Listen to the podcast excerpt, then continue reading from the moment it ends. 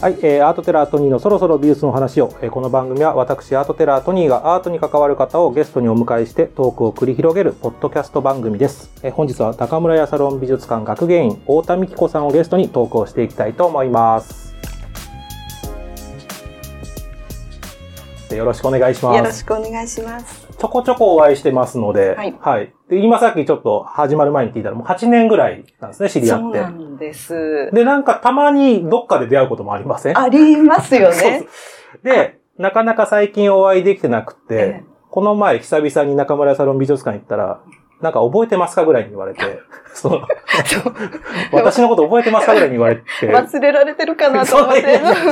そんなに記憶力はあやふやないので大丈夫です。ちゃんと覚えてます。で、その時に、あの、ぜひこの番組に出演していただきたいということで、はい、あの、快諾いただきまして、今回来ていただきましたので、よろしくお願いいたしますよろし。くお願いいたします。まあ、ということで、中村屋サロン美術館ということなんですけども、まあ、僕は何度も言ってますけども、初めましての方も多分いらっしゃると思うんで、まずは中村屋サロン美術館について教えていただけたらなと思うんですけれども。はい。母体は中華米や月餅、カリーで知られている中村屋あの、です。新宿中村屋、そうですね。そうですはいはいはい。で、中村屋には、創業者を中心に芸術家や文化人が集まったという歴史があるんですね。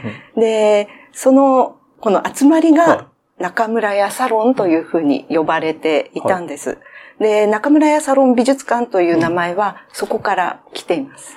その集まったのは大体いつ、時代で言うといつぐらいになるんですか？昭和初期ぐらいまでですね、うん明治末期から昭和初期ぐらいまではの間に主に集まってました。い。これあれですよね。普通にあのもう美術史に名前として残ってますもんね。そうなんです中村。屋サロン。はい。なんか東京国立近代美術館のなんか展覧会かなんかでも、中村屋サロンの人々みたいな、なんか小企画とかありましたもんね。そうなんです。だから実は、そんだけすごい中村屋サロンはいなんですが、この美歴史が。この、だから美術館自体は2014年に開館。はい。2014年の10月に、はいあの、新宿中村屋ビルがリニューアルオープンしまして、あの、その時に、はいその3階にうん美術館が設置されました。だからすごい駅地下の美術館で。駅地下です。あの、はい地下鉄だと、あの、まあ今地下鉄じゃないですね。はいあの、メトロですね。地下鉄じゃないことです。別にそこは地下鉄でも問題ないですけど。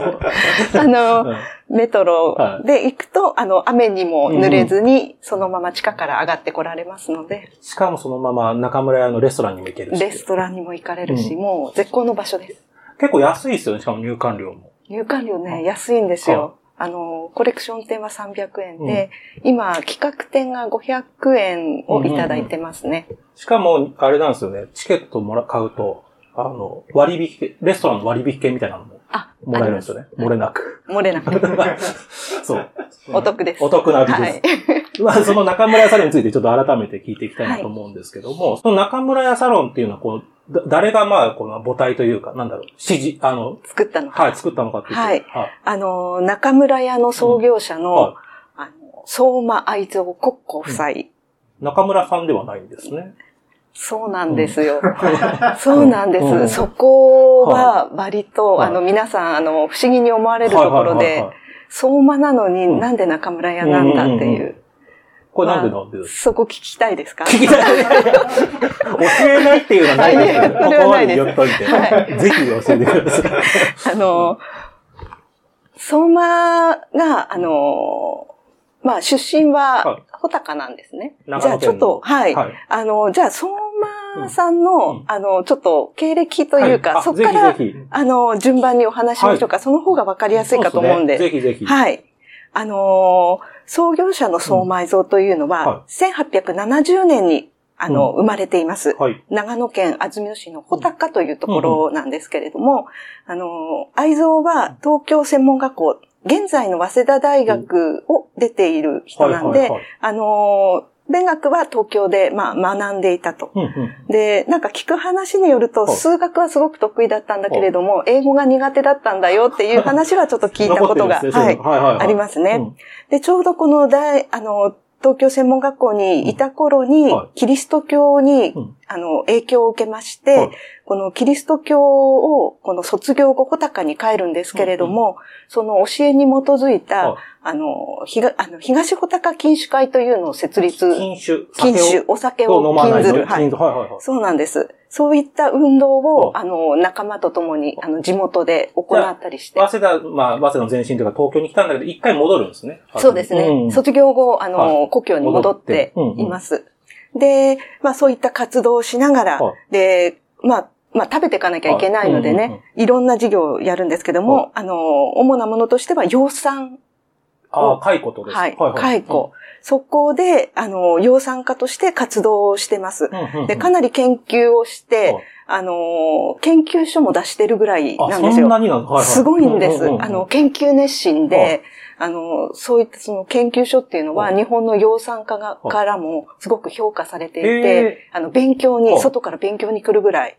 でもなんか養蚕っていうと、はい。この前晴天をつけとかやってた。埼玉とか、なんはいかいろんなところでやってるイメージありましたけど、あ安曇野も結構じゃあ、もの、どう、えっ、とね、ともとそういう場所ではなかったけど、やっぱじゃあ、この相馬さんが結構個人的に相頑張馬さったって感んが頑張った。うんどうなんでしょうね、うんその頃は。うん、ちょっとそのあたりはわからないですけれども、じ。でももう他の養蚕家がもう認めるぐらいのそうなんで人になっす。てた。あの、北海道まで行って養蚕を学んで、それで帰ってきてるので、はいまあ、もともとはあまり、穂高ではやってなかったのかうんうんうんうんも可能性がありますよね。うんで、そういう、まあ、勉強熱心なところがある人だったんです。はいはいはい。で、片やその奥さんの国交はというと、これ、国あの交、黒い光と書いて国交ですけど、黒い。光。えっ、と、それがですね、本名じゃないんです。本名は、はい星良。もともと結婚する前は、星、あの、ほ星さんのお星様の星ですうんうんね。星良という名前で、あの、仙台に生まれてるんです。宮城県の。えーはいはいはい。で、宮城県の、あの、仙台藩士に、藩士に仕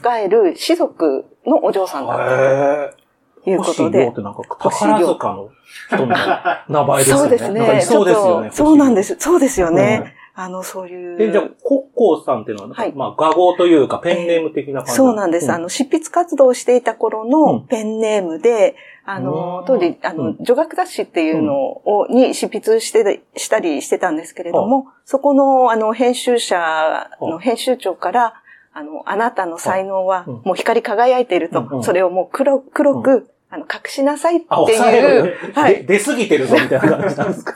そういう意味で、うん。あの、つけてくれて、へで、国交自身もこの名前がすごく、あの、うん気に入ったそうで、はい。もうこれを生涯、え？ずっと国交を使って。でも、結婚する前で星国交さん。えっと、あ、えっとですね、そ結婚しての、から星、え、国交の名前は結婚してからあ、ですね。ついてる。はい。はあ、はあはあ、そうです。うんうん。それ以来、星、ほあの、亮という名前ではなくて、うん。あの、国国交という名前を使っている。結婚したってことは、じゃあはいその仙台出身だけど、はい。その、安曇野に行ったってこと？ですそうなんですよ。あのー、まあ、国交が、うんあの、愛蔵のもとに、あの、嫁いだのが1897年。うんうんえっと、愛蔵が26歳で、国交が21歳の時だったんですね。はで、当時、あの、まあ、国交はすごくあの、勉学心が、向上心がそのうん。すごく強い人ではい、あの、学校もあの、宮城女学校、うん。フェリスエーバー女子女学院、明治女学校って3つも出てるん、おー。3つも通ってるんです。で、それぐらいで文学少女だったんですよね。で、その文学少女だで、特にこのワーズワースの田園っていう、あの、作品がすごく好きで、あの、密かにこう、田舎暮らしっていうものに憧れを持ってた。なるほど、なるほど。すごく、あの、うん。いいものだと思ってたんですよね。で、それで、あの、まあ、愛蔵、あの友人の紹介で、あの、結婚することになったんですけれども、あの、安曇野だっていうことで、あの、田舎暮らしができるってすごく理想の理想生活がのできる。生活ができる喜んで、あの、おそらく嫁いだんだと思うんです。で、ですけれども、やっぱり理想と現実って違いますよね。あなるほどはい。田舎暮らしってやっぱり、うんあの、不便なのですごく辛い。ですね。うんそれで、まあ、体調を崩してしまうわけなんそんです。なになんですか？そう普通逆な感じしませんなんか都内、都心で疲れた人が田舎に行って、なんか元気になったみたいな話は聞く、聞くじゃないですか。はい。大体。はい逆なんですね。逆だったみでですね。やっぱりあの、その家の、そう、余命としてうん、あの、生きていくのうはん結構大変だったんだと思うんです。でも、そんなこと言ったら、まあちょっとこう、時代錯誤なこと言っちゃうかもしれない。この当時は、だったらじゃあもう、離縁というか、ってなりそうなもんだけど、ならなかったってことですか？あのこ愛蔵さんがじゃあ、じゃあ都心に行こうってなるんですか？そうですね。うん。あの、きっかけが、まあ、あの、国交が、うん。あの、まあ、体調を崩して入院したのが東京の病院だったんです。あ、なるほど、なるほど。うんうん。で、東京の病院で、まあ、うん。国交が元気を取り戻して、うんうん。国交のためには、きっと都会の方がいいだろうとうんうんうんうん。いう話になりまして、うん。愛蔵も、じゃあっていうことはで、あ。の、決心しては、東京に出てこよでも、となったら、さっきまで成功してた養蚕の仕事は別に東京ではできないというか、また一からやることになる。あ、うん。えっと、家は、まあ、そのままで、あの、その時、やっぱり、あの、引き止めたられたらしいんですよ。うんうんうんうんあの、出ていかないでくれと。うん家が大変になるからと。でも、あの、まあ、決心は固く、はあの、長、あの、子供が三は、えっ、と、その当時三人いたんですね。で、長女のとし子という長女を残すと。あずえ、な、何歳ぐらいの時ですかえっとですね。まだ小学生言ってもあそんなに。子供、子供ですよね時ですよねはい。そうですね。何歳だろう。残してるはい時に何の意味があると言ったらあれかもしれないですけど、まあ人質みたいな。人質、人質ですね。言うなれば人質ですね。戦国時代みたいな話ですよね。子供だけ残していきそうですね。でうん、長女は残し、うんで、あとは、あの、家業がは忙しい時期っていうのがやっぱりあって、その時は愛蔵が戻ってくるからと。そういう、はいまあ約束をして、そうですと東京出てくる。それうがん、1901年のことなんです。結婚して4年後ってことですね。そうですね。うんうん。で、この1901年の12月30日に、はとうとうこのパン屋の、あの、中村屋が開業することになるわけなんですけれども、年末のうん。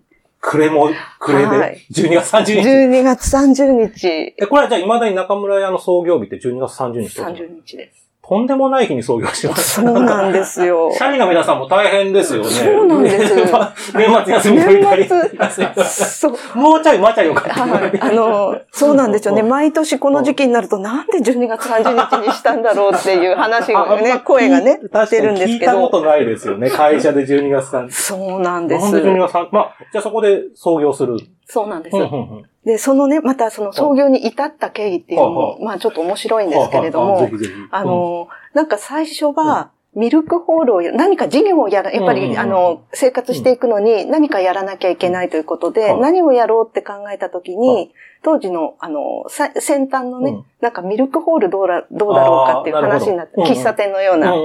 で、だけれども、なんかそうこうしているうちうん。に、近所に開店してしまうとか。うん。じゃあ次どうしようかって考えたときに、あの、当時、うん。なんかあの、まあ、ハイカラな人たちが食べていたパンっていうものに注目して、うん。パンってどうだろうねっていうことで、あの、まあ、それがものになるかどうかっていう実験を始めるん。ですよ。あ、もうそういうのやっぱ好きなん。ですね。好きなん。です根っからやっぱ研究という。根っからの研究が好きなん。ですで、毎日毎うん。日パン屋さん。に通って、うん。それで、あの、パンってうん、ちゃんとうん、あの、日本の食卓に根付くかどうかっていう調査をして。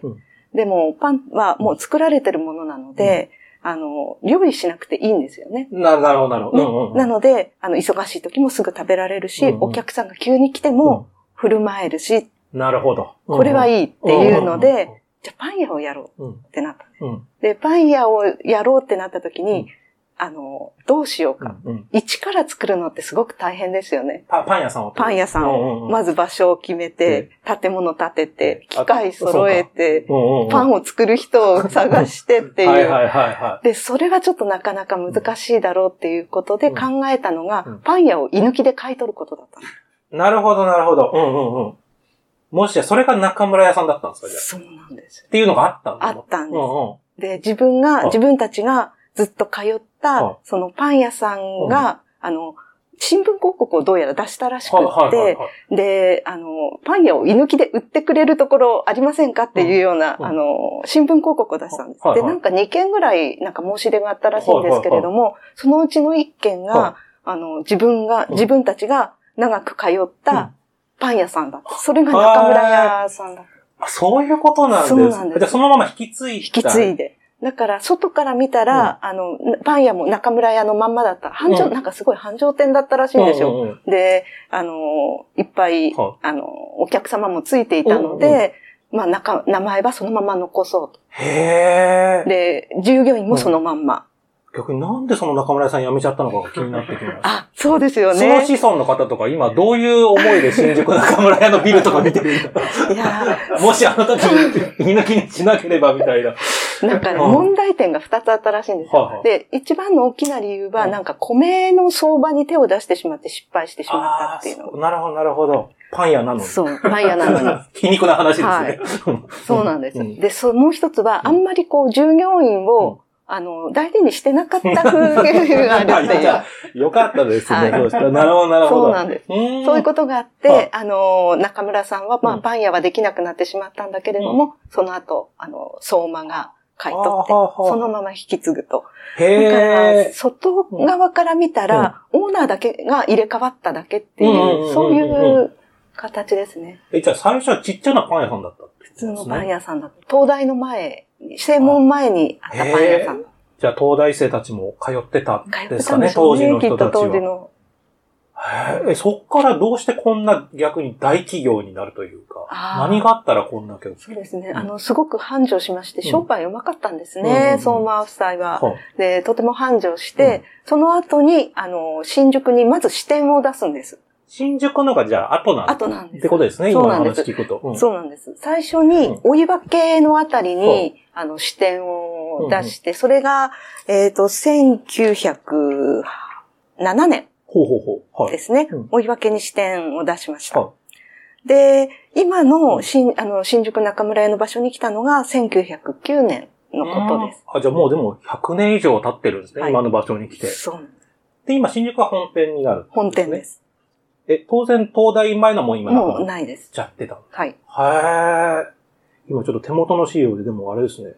クリームパンを日本で初めて販売したのは中村屋さん。はい。そうなんです。うクリームパンは中村屋発祥へですね。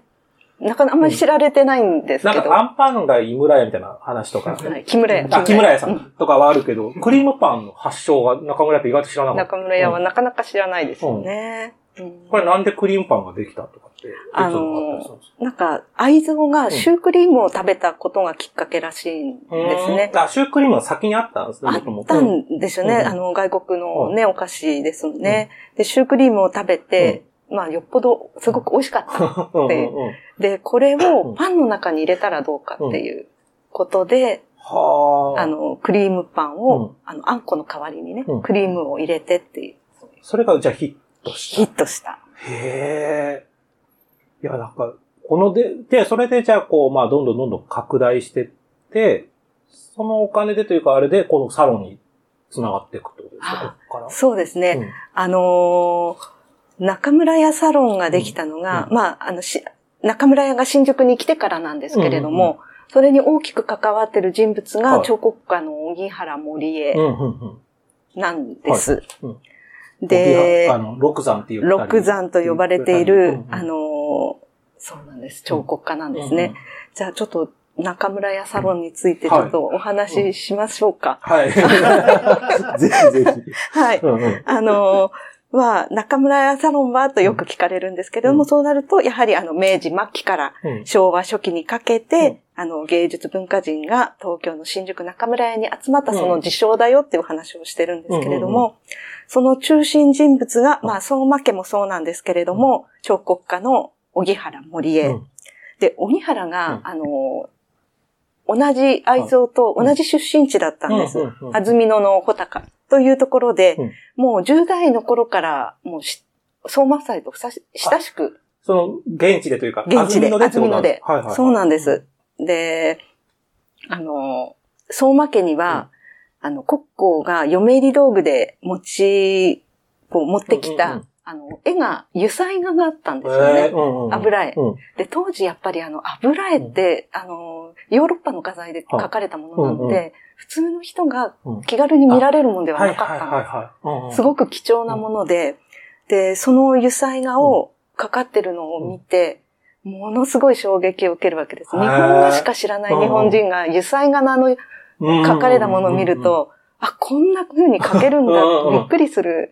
またまさにそれですよえねち。なみにその油彩画っていうのは誰が描いたのとかって分か長尾木太郎という人が書いた。日本人の作家が描いたものを見て、そうです。風景画なんですけれども、あの、ちょっとこう、どういう、どちらかというと、うん。バルビゾン派のに、あ、ミレーっぽいミ感じで。レーっぽいようなものをを想像させるような亀戸風景という、まあ亀戸なんですけど牛がいたりしてあの、そういう風景画なんです。それ見ても感銘を受けちゃって。感銘を受けて、もう少年ながらうんに、絶対に画家になるぞっていうあ、じゃあもとも決意をした。と画家になるつもりだったんです画家になるつもりで、あの、荻原森江はいたんですね。で、あの、外国にも、まあもちろんニューヨークとパリに留学するわけなんですけれども、まあ中村屋サロンができたそのきっかけは、荻原がパリから戻っはい。た年うん。からなんです。つまりか、ら戻って、じゃあ、安曇野じゃなくて、この新宿というか、東京に来たんですね。そうなんですんあの、1908年のことなんですけれども、留学先でうん、あの、まあ最初は画家になるつもりで、はい。ですよねあの、海外に留学するんですね。で、ニューヨークにいては、で、ニューヨークでうん、あの、働きながら勉強して、その資金でパリに行くわけです。はいはいはい。で、それが2回行われたんですけニューヨーク行ってれども、パリ行って、ニューヨーク行ってパリ行って。でそうです。で、その時に、の2回目？うん。えっとですね、1回目の、もう資金が尽きて、もうニューヨークに戻ろうとしていた矢先、うん。見たのが、あの、ロダンの考える人うん。だった。サロンに出品されていて、それを見たら、そう、サロンに出品される、だから発表した時の考える人を見てるってことですか？美術館に美入ってるじゃなく。術館に入ってる。うんうんうん。で、それを見て、今度彫刻に浸水するわけですうんうんあの、彫刻というよりもロダンにって言った方、過言ではないと思うんですけど、あの、ロダンの考える人、うんこれはすごい、うんうん。俺は彫刻家になるぞ。へえ。うんうん。っていうことで、うんあの、一回ニューヨークに戻るんですね。はあはあで、戻ってまた資金を貯めて、うんまたパリに行くんですけれども、その時には、もう今度は彫刻の勉強をする。ちなみにニューヨークにはい。戻るときに、ニューヨークでは別に勉強してるわけじゃなくても、お金を稼ぐためにいるか。あ、あの、美術学校に通ってました。その時はじゃあ、1回目は画家と思って行ってるわけですよね。2そうなんです回目のニューヨーク時代はじゃあもう、彫刻家モ彫刻家を目指してましたね。そうですね。ね。で、主にまあ、デッサンなんかはたくさんやさせられるので、デッサン中心に勉強してて。で、パリに来て、うんで、同じ美術、あの、アカデミー・ジュリアンっていうところで学んでたんですけれども、あの、2回目は、うん。あの、彫刻家の方に入りましうんて、で、まあ、で人体デッサンももちろんしますけれども、彫刻を作る。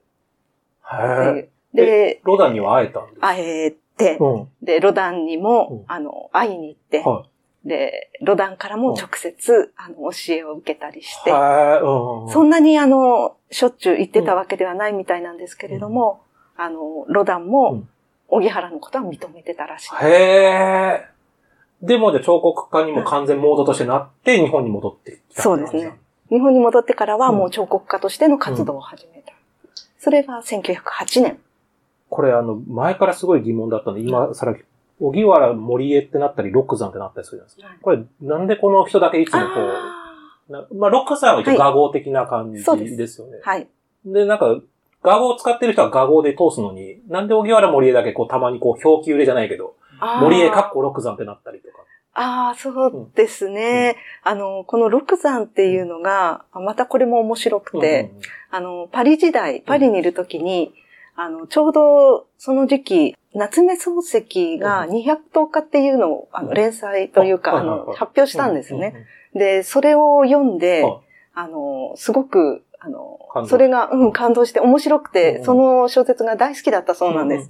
で、その当時2回目の、あの、パリの滞在の時だったんですけれども、ちょうどその時に、うん。まあ、あの、中村屋サロンの芸術家の一人として数えられる斎藤よりという画家がいるんですが、その斎藤よりと同じ時期にうん。アカデミージュリアンに同じ一緒に通ってましてはい、すごくあの仲良くなるんですけれども、二人ともその小説が好きだったんです。それうん。で、その210日の主人公の、あの、青年二人いるんですけれども、その青年がは、K さんとうんロクさんっていう、K さん、ロクさんだった。まあ、まさか、まさかロクさんが、はい。はそうなんです。でその二人はふざけてお互いをうん K さんとかロクさんって呼び合ってたんですって。あ、危ないデカが好きだったら、ユージタカって呼び合うみたいな感じなんでしょうか。まあそうですね そういう、そういう、じゃあ、別にの、じゃあ、あ、じゃあ、サイトよりが計算側だった。K さんだったんですね。で、ロクさんと呼ばれてたロクさん、それがロク山。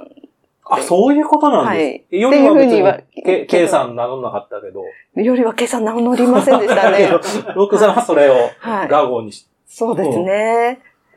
のにあのなんでこう、みんな堅くなに、その森へ、本名の方で行っちゃったりするあーのかがなんかすごい。そうですなんねか。どうなんでしょうね。私もわから館はないです。安曇野にあるのは六山美術館ですね。そうですね。うん六山美術館ですけど、荻原森江って言ってますよね。六山。ななんか不思議だなと思って。他の画家とか芸術家の場合って、もう画号が通ったらそっちで行くのに。あやっぱりそのロックさんっていうな変な名前だから、というかなんか、あれだからなのかな。あ。なんだろう、あの、普通の画語なんですけど、なんか相性のようなものなんじゃないかなと思います。そっか、なあだ名的、ニックネーム的な感じで使ってるんだ。でも、六山で通じますからうんうね。ん。でもじゃあまあ森江って言いたいロックはいさんでいう。。六山って。ああ、なるほど。でじゃあちょっと僕、あ話戻すと、で、その帰ってきて、新宿にっていうのは、やっぱり当然その、相馬夫妻のいるから新宿に来たって感じですか？そうですね。それもあったと思います。うんうんうんあの、今の新宿の、うんえっと、西口にあるはい工学院大学があるあたりに、はいあの、アトリエを作るんです。あの、も戻ってきてからで、そうすると歩いてまあ通んうう、んあの、行ける距離なんはいで、あの、午前中はまうん。あ彫刻を制作しうんて、午後は、あの、テクテク歩いて、中村屋にやってきて、もう中、もう毎日のように、はいそれがまあ日課のように、あの、来てう、で、あの、相馬夫妻の子供の面倒を見たりですとか、うん。あと店番、国交が店番してたんですけど、店番手伝ったりはい、なんか、あ、あんこ、えあんこ詰めをやったっていう、えー。はい、はい、あれも残って、中中華まんだか、月あ餅だかもしかしたら。分、もなかなんですかね。あの、あんこ詰めやってたらしいですよ。あの、ロック山が詰めたあん、あんこ詰めたもなか食べてみたいですけど。確かに確かに。へえ。あ、もうほそういう感じも家族ぐるみというか、もそうう、家族。同然、はい、あー同然でした。で、あのーやっぱりねう、んあの、六山ってすごくあの、いい方で、優しい方でうん、あの、包容力も多分あったと思うんです。んんなんで、もう自然と仲間が集まってくるような、うんみんな六山好きだったんですね。うん尊敬してたし、大好きだったんですねうん。で、なので、ニューヨークの時代に知り合った芸術家の友達、はそれからパリに行って知り合った友達、うん。そういった人たちが、うん。まあ、六山帰国すると、うん。それまあ前後して、あの、みんな帰国してくるわけなんですけどそうすると遊びに来るわけですなよ。なるほど、なるほど。でうんうん。アトリエに行くんだけど、うん。アトリエにいないと、うん。あ、中村屋だっていうので、うんうん。あの、みんな中村屋に集まるようになって、うんうんうん。その集まった芸術家を、あの、相馬夫妻が、うんもう入んない、入んない、入んないよって言って、みんなをこう、うん迎え入れてうん、自然とこう、芸術家が集まる場になった。あ、じゃあ別に、そもそも二人がじゃあ中村サロン作るぞっていうよりは、なんか自然形成されてきた感じなんですか？だから中村屋サロンっていうのも、うん当時の名前ではなくて、うんその後に言われた言葉なんです。あああいう状態を中村屋サロンと呼ぼうみたいな、決まった感じ。そうですね。あの、サロロンって、あの、まあ、ヨーロッパ、フランスとかの、あの、貴族なんかが、あのまあ、大体が、あの、伯爵夫人とかうんうんうん公爵夫人みたいな女性がね、あの、自分、時間もあるし、うんうん。お金もあるんで、うん。サロンに自分のこの今うんに芸術家を呼んで、まあ話をしたりっていう、うんうんうんうん。そのサロンっていうのがは、いまあ17世紀の終わりとかあったんですけれども、あの、そういうね、あの、国交という女主人が中村屋にいて、はいはい。で、若き芸術家たちが集まってっていう、うんその状況がねうん、あの、まるでヨーロッパのサロンみたいじゃないっていうことうんで、、なんか中村屋サロンっていうふうに呼ばれた。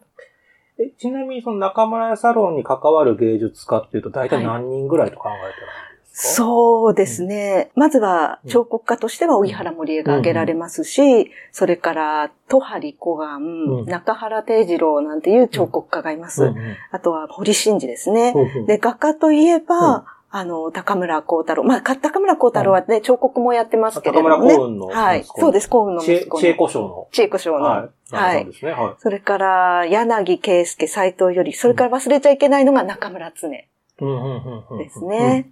うんすごい字がそういった人たち。難しいですよね。はい常の字が。あの、中村常にしか使ったことがない字です はね。書けい。ないですよね。書けない。はいうん。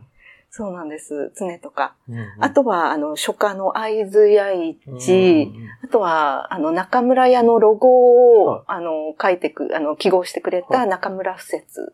なんか中村さんが、中村常也とか中村不説とかたまたまですか、これ？これはたまたまなんです。あの、紛らわしくてうんうん、皆さん中村常は中村屋の人なんですうんうんかとか、そういう質問がうん、やっぱりたまにありますね。へーはい。でも、あの、偶然です。あ、そうなんですね。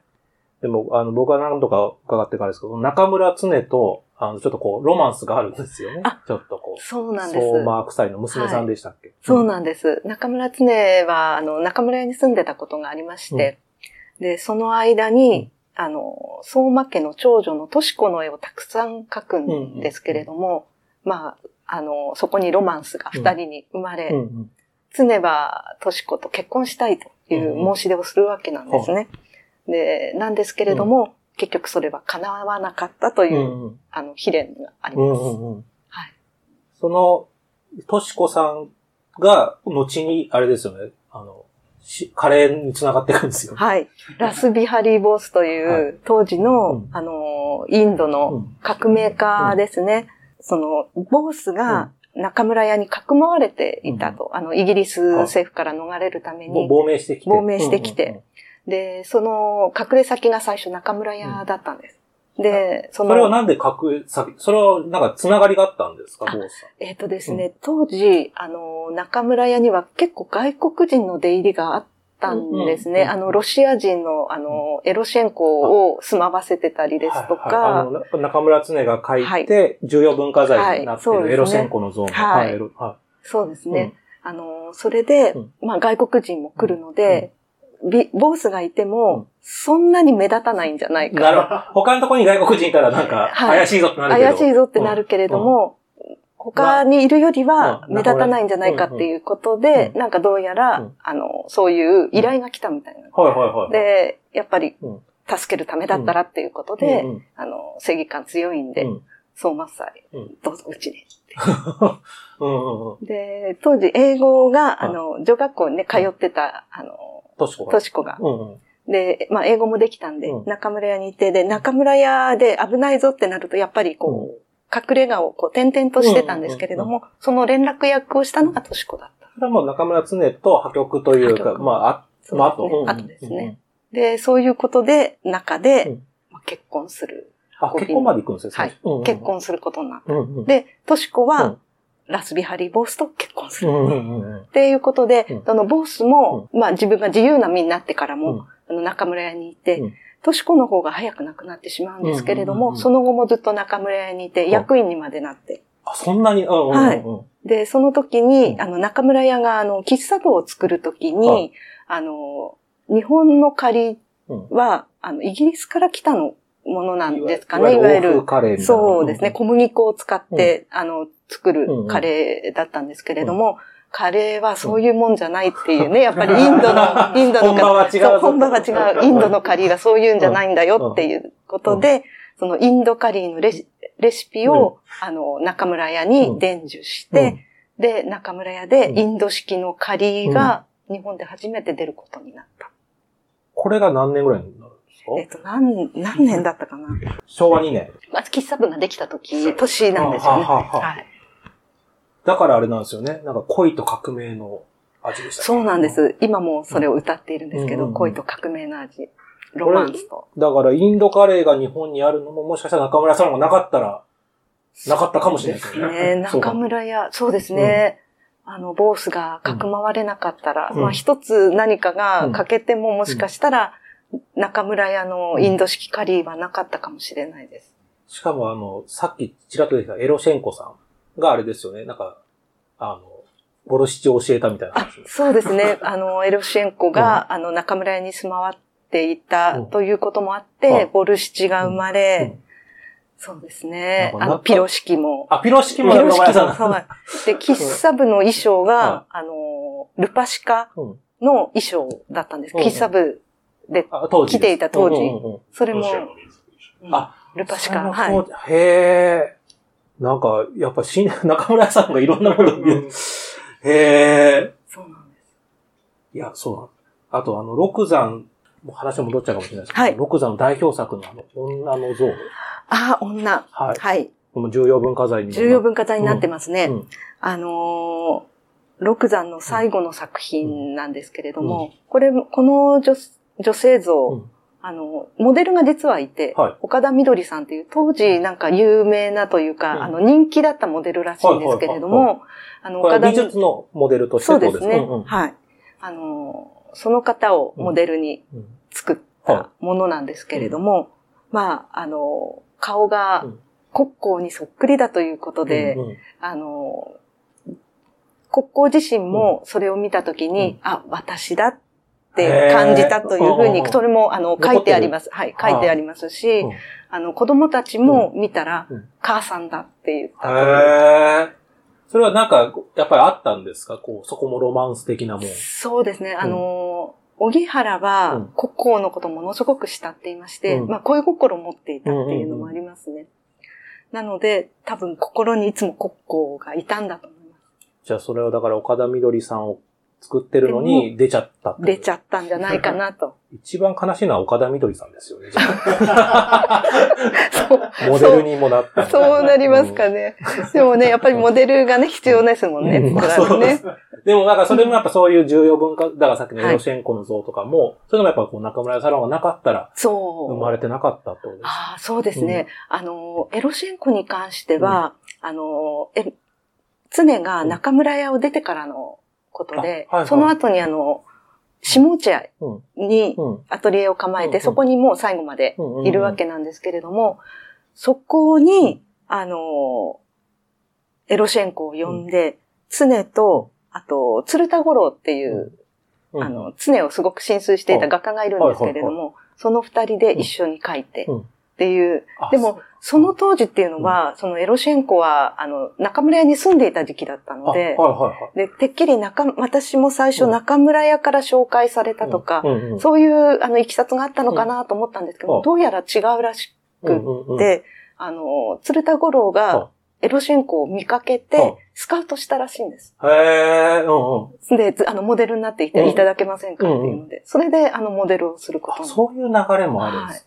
でもね、常の作品は重要文化財になってますし、つ鶴田五郎のはなったんです。鶴田五郎のは、あの、今、うち、あの、中村屋サロン美術館にあるんですけれど、はい、あるんですけれども、それもあの、賞を取りましあ、そうなんです。た。はい。これ、その中村サロンで生まれたその美術作品、まあ、そのいろんな芸術家が作ってるじゃないですか。これは中村屋にそのままこう、所蔵されたというか、中村屋の元に行ったもんなんですか？ああ、あのー戦争がありまして、あの、中村屋自体もすごい打撃を受けて焼けたりしたんですね。うん当時持ってた作品が結構焼けてしまっていなるんです。るほど。で、戦後、あの、買い集めたもの、今残っているのは、うんあの、買い集めたもの。、一旦だ、どっか行っちゃったよ。買い集めて、中村屋の所蔵になってる。所蔵になってる。でもそれが、あれですよね、あの美術館ができたのは8年前ってことは、はいそれまでは見せる機会っていうのはなかっ見せる機会ほとんどなかったですね。あのー、他の美術館からちょっと貸してくださいっていう、うんうんうんあの、依頼はあって、うん貸し出しはしていたようですけれども、た。じゃあこの新しいビルができるタイミングで、はいその持ってるものを見せようとして美術館ができたっそうです。てことなんです。はい。コレクションとしては今何点ぐらい？そうですね。あの、中村屋サロンの芸術家、そうでない芸術家ももちろんいますので、そうですね、100点くらいですかね。うん。常時見せられるもの、うん。まあ、版画もね、うん。あるんで、うん版画とか、そうですね、それくらいですかね。年間、まあ常設展もやってたり企画展もやってますけど、年間で言うとどれぐらい展覧会今やってるか。えっ、と、大体大きく4つに分けてまして、コレクション展が2回、はいで、企画展が2回うんっていうような感じです。その企画展の話もちょっと聞いてみたいなと思うんですけども、中村屋さんでちょっと特、特殊なというか、他の美術館ではやってない展覧会がやってますもんね。そうなんです。アーティストリレアーティストリレー。ー。はい。これはどういう展覧会ですか？はい。あの、アーティストリレーは、うんあの、まあ、先ほどした、あの、したようなね、あの、歴史、うんあの、美術、芸術的な歴史が中村屋にはありますので、うんそれを踏まえて、あの、現存作家さんを支援しようという、あの、趣旨のうん展覧会で、うんえっ、と、18年からはい。始まっています。うん1900あえっ、と、2018年。から。うんうん2018年から毎年春に開催します。うんで、今年もあるんで、うん今年は第5回。これがもう今始まってる状態ですね、この配信時。あそうですね3月1日から始まるはい。まあ、支援するだけだったら、まあ、他の美術館でもやってそうですけど、はい。ここの特徴がリレーってとこですよね。そうなんです。大きな。それがもう、はこれはね、まあ、形式としてはリレー。うん。あの、しかも作家さんうん。がつ、指名した作家さんが次の年に、あの、展示するっていう、他ではやってないような、ああの、ら企画なんですけれどあも。の、いいともでやってたテレフォンショッキング形式ですよね。ああ、そうなんですよたねま。たま新宿。新宿。つながりはい。うんもうこれも、うあの、紆余曲折というか、うんこれを、に決めるまでもうんう結構悩みましうんうんうんて、あの、もともとこの美術館が設置されて私が呼ばれた時に、私のミッションの一つだったんですよ。はいはいこの、あの、支援をする展覧会をやるっていうのが。で、ただ、うん。人数が少ないんですよね、うん。ここの美術館。あ。、はいはいはい。あの、げその当時私、げあの、学年一人しかいませんでしたし、少ないですね、だいぶ。そうなんですよ。うん。で、スタッフも一人で、あとアルバイトさんがいてっていう状況ではい、あの、企画展やって、コレクション展を展示してうん、それプラうスん、あの、現存作家の展覧会っうん。て、うんもう無理だなと思いながら、うん。だけどやらなきゃいけないと、うん。やる、やるっていうことで、美術館を作ってるっていうことで、どういう、あの、ことがうん。中村屋でできるかな、うんこの人数で、この小さいスペースで、うん。っていうふうに考えて考えて悩んで悩んで、うん私がもう本当に頭をこう悩ませている時に、事務スタッフがうん。なんかもう慰めたこうんくれたんですよ。うんなんか、うん。あの。そう悩みすぎてて。うん。で、そこかはらひらめいて、あの、まず、現存作家さんって、誰を展示するかっていうところが一番、ん。あの、重要で、うんまあ、どう集めるかっていうのもそうですし、うん。支援ということだったら、あの、お金をね、あの、しあのうん渡すとか、もうそれは巷で、あの、日本でもどこでも多くやっていることで、それがまあ支援っていうことにもなってるんですけれども、まあ、お金もスペースも職員の数も少ないところで、あの、他と同じことは絶対できないなと思ってたんですね。で、あの、まあ、誰を集めるってところで、私も、現存作家さんすべてを知ってるわけではないっていうところ。ただうん、あの、例えば公立館であれば、公のうん、あの、美術館で税金を使って運営しているのうでん、やっぱり公平さっていうのは求められる。はいはいはい。だけれども、まあ、幸いなことに中村屋は私立なので、独断と偏見も多少は許される。とはいえ、あの、全くの、まあ、脈絡のないところではやりたくないし、うん。きちんと、あの、まあ、うん意味をつけてやりたいし、面白いことをやりたいし、やるんだったら。っていうので、あの、思いついたのはが、まあ、まず作家さんはこちらで選ばなきゃいけないけれども、次の作家さんを、作家が、うん。あの、に指名してもらったら面白いんじゃないか。この人にやってもらいたいなっていう人を選ぶってこと。ですね。作家。さんですと作家目線で、この人すごいなとか、うん。自分にはできないなとうん。か、この絵好きだなとかっていう、その、まあ、あの、美術館のスタッフ、あの、わ我々のような学芸員の目線ではなくて、うんうんうん作家さん目線で選んでもらったら、あの、我々の知らない作家さんもみんなに知ることもできるし、あの、広くね、あの、もしその作家さんが、うん。なかなかあの展示の場がなければ、うんあの、中村屋でうんうん。展示してもらえるっていう、うん。作家さんにもいい、はいはい。当館でも面白い、うん。そういう企画になるんじゃないかなっていうところから、あの、えーそういう方式を編み出しうんうん。たわけはいはいはいはい。なんです。で、もともとその中村屋サロンの芸術家っていうのが、あの、人のつながりでね、うんうん。集まってた、あの、集まった。さっきの話で言うと、荻原森江がい。ろんな人連れてきてみたいなことですもんね。そうなんです。なので、そういう意味でもぴったりじゃないかなと思って、ただ作家さんも友達を呼んでくるわけではなくて、うんあの、友達じゃなくても知らなくてもいいと。作品しか知らなくてもいい。で、そういう人が、うんあの、中村屋でうん連絡を取って、うんあなたと、あなたをつなげましょうっていう意味合いもあるわけなんですよね。そういうパターンもあるんですね。そういうこともあります。これあれなんですよね。しかも、だから最初にまず1年目に2人選んだんですよ、ね。はい。だから2つのルートができてるってことそうなんです。二つのリレー、バトンがあって、うん。で、二つの線、ラインが今できてます。毎年だから2人ずつだからバトンを受け継いだ2人がやるということですね。今年は、今開催されてるのは、そうですね。はい。今年は、あの、宮森恵子さんという、まあ、インスタレーションなんですけれども、はい。うん。記憶の海、ローズのプライドというタイトルで、うん。あの、行います。宮森さんに来るまではどういう変遷でスタート？はい。宮森さんの LINE はですね、はい。最初に新江美佐子さんという日本画家さん。はい。はい。はい。で、新江美佐子さんは、あの、インドで、うんあの、よく制作活動されてるんですね。で、インドとの関わり、あの、中村屋もインドとの関わりが深いので、あの、そういう、あの、共通点があるなっていうところで、それはお太田さんがまず選んだってことですね。はい一一人目は。はい、そうですす。で、新江さんの作品私はその前からずっと知っていて、あの、すごく力のある作家さんっていうのも分かっていたので、うん新江さんにお願いしました。新栄さんからはい。二人目が。新江さんからうん、及川聡子さん。うん。この方は、あの、墨をよく使って描く、煙とかそうですね。はいはい。すごく、あの、神秘的な方なんですけれども、及川聡子さん。うん。で、そこから次が、あの、あざみたか子さん。うん。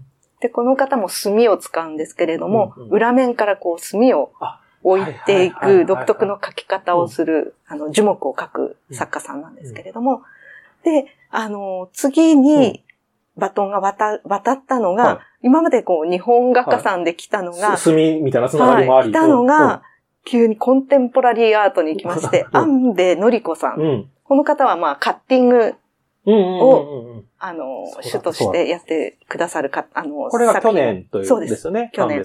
で、そのアンベさんが、うん。あの、指名したのが、宮森恵子さん。おー宮森さんは、先、今ちょっとインスタレーションって話もありましたけど、はい。どういうところが見どころというか。そうですね。宮森さんの、あの、元となっているのが、うん。フロッタージュという技法で、こするやつですね。そうですね。10円玉のの上はいに紙を乗っけて、はい。こすったら出てくるよみたいなことですね。そうです。それの方、その技法を使って、あの、樹木の表面を、うん。あの、自分で作った木炭はでこすって、実際に生えてるはい。木のってことですかそうですそれを使ってはい、あの、作り上げる。はい。え、それが今回展覧会の会場にはどれぐらい並ぶんですか？あ、えっ、とね、インスタレーションなので、うん。その塊で言うと5つぐらいですかあね。はい。だけど、、うん。今回はう、ん。その、フロッタージュの技法を使った、うん。あの、作品と、あと映像も初めてですね、今回のあのリレーでの中でははい映像も使われたりとか、これまでなかったですよね、このアーティストリレーでは。はい。うんうん映像は初めてなんですけれども、はい。使われたりっ